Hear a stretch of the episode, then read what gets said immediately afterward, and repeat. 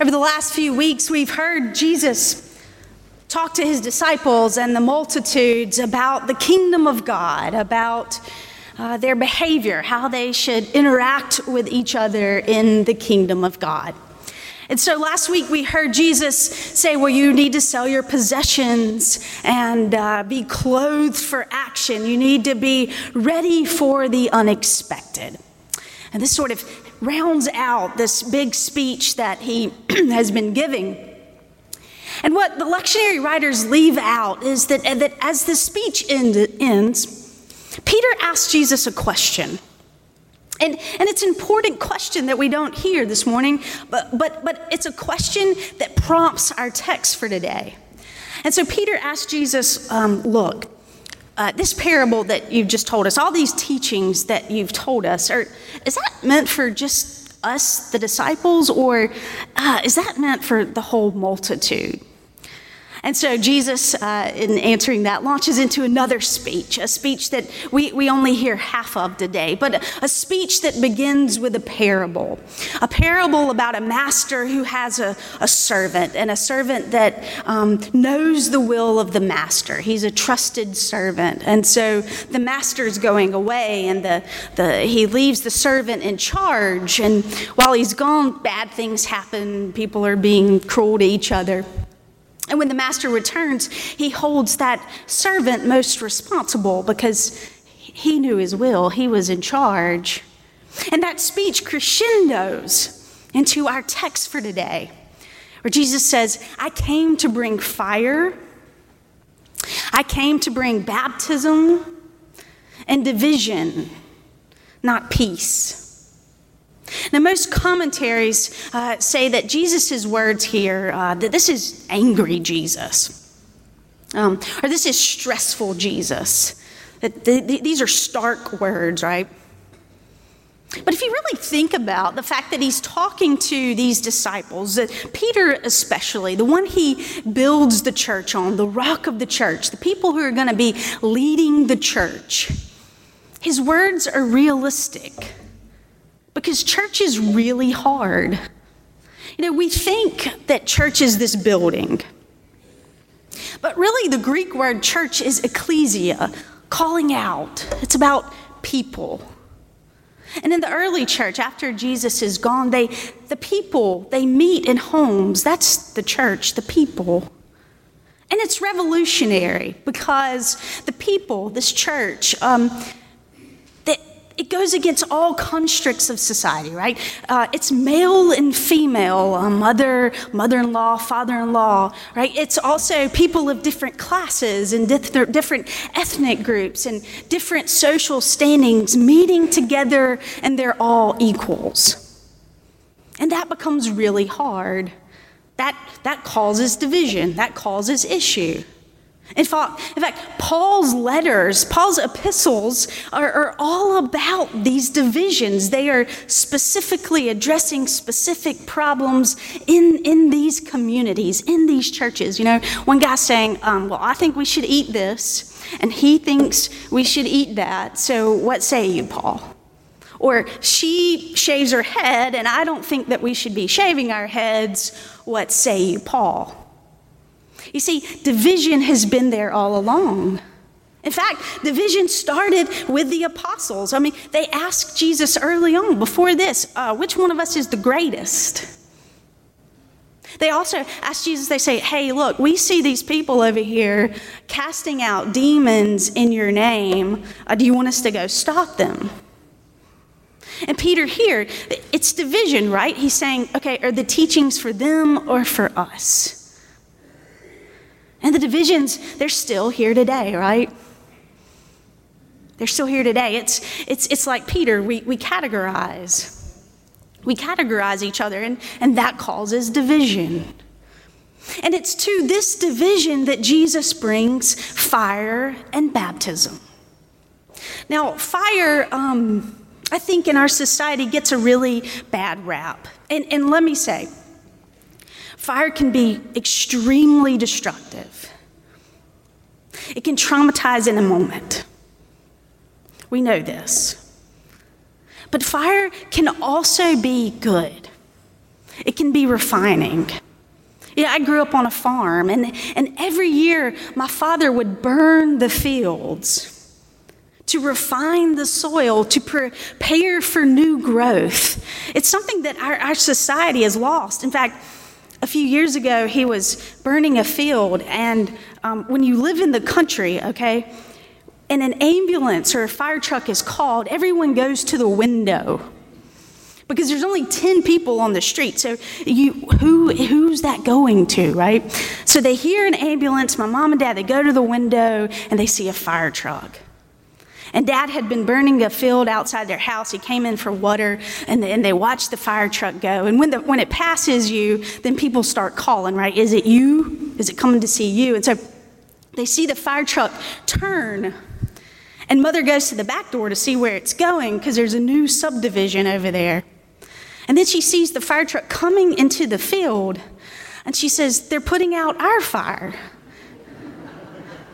You see, it had never occurred to them that that fire was bad. It's a refining fire, it's for good, it's for food, right? It's for new growth.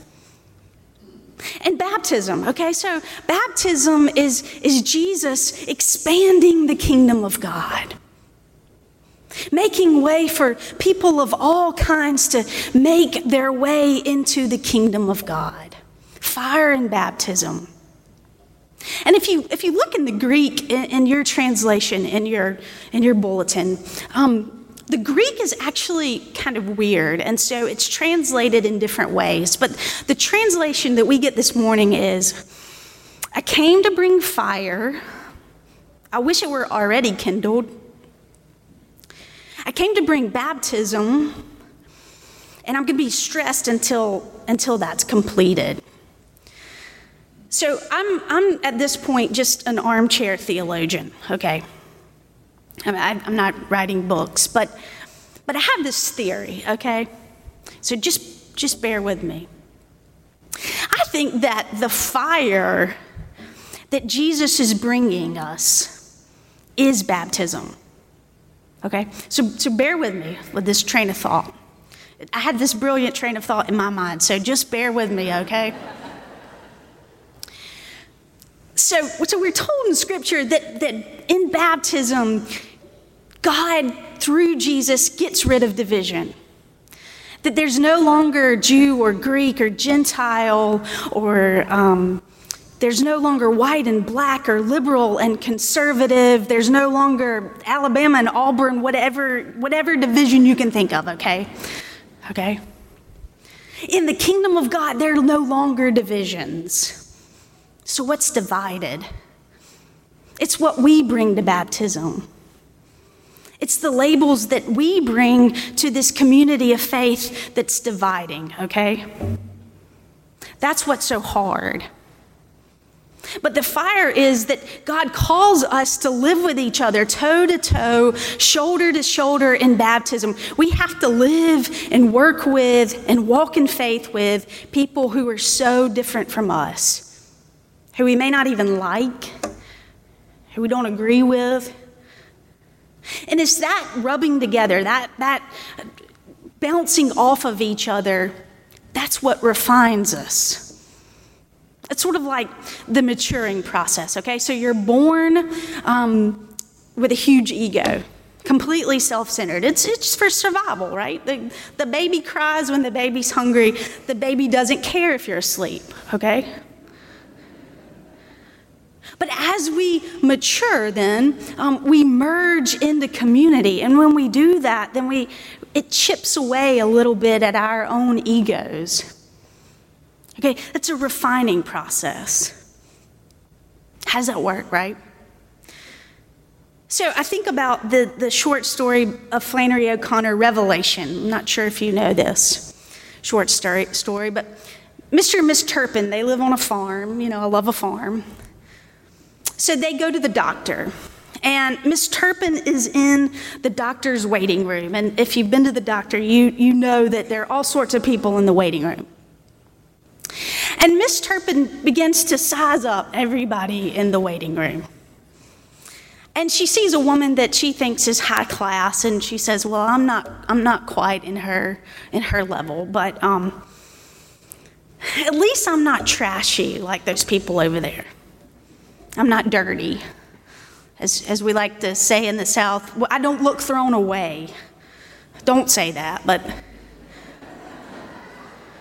Um, then she says, You know what? I'm, and at least I'm not black like those people over there.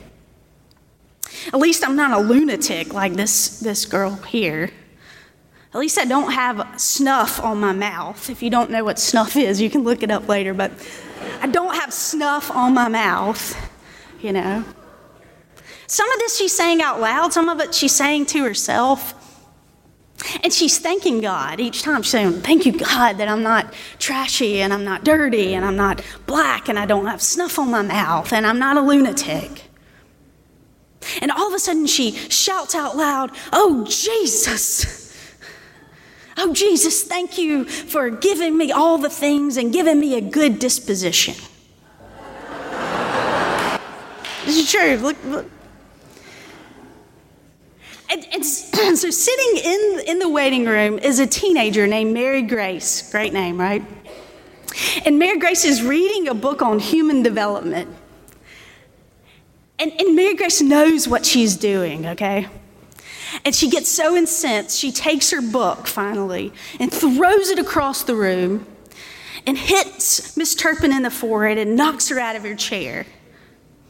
And she jumps on top of her and she grabs her by the neck and says, You are a warthog from hell.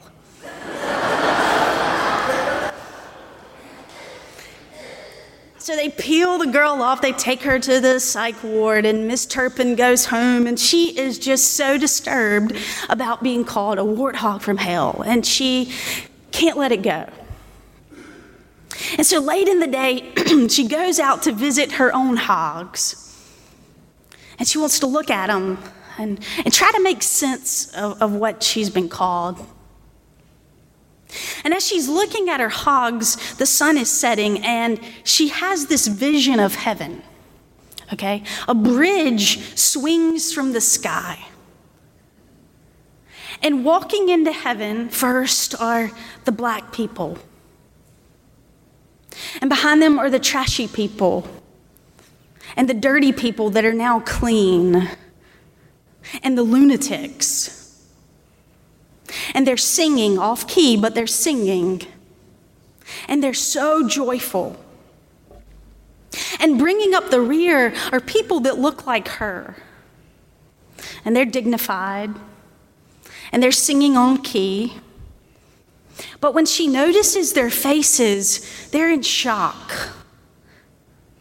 They're in shock that they're last, that these other people have made it to heaven, that they're going into heaven before them.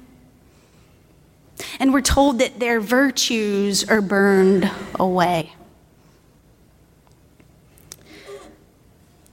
Jesus brings a refining fire to us through baptism a fire that burns away these divisions, these virtues that we create.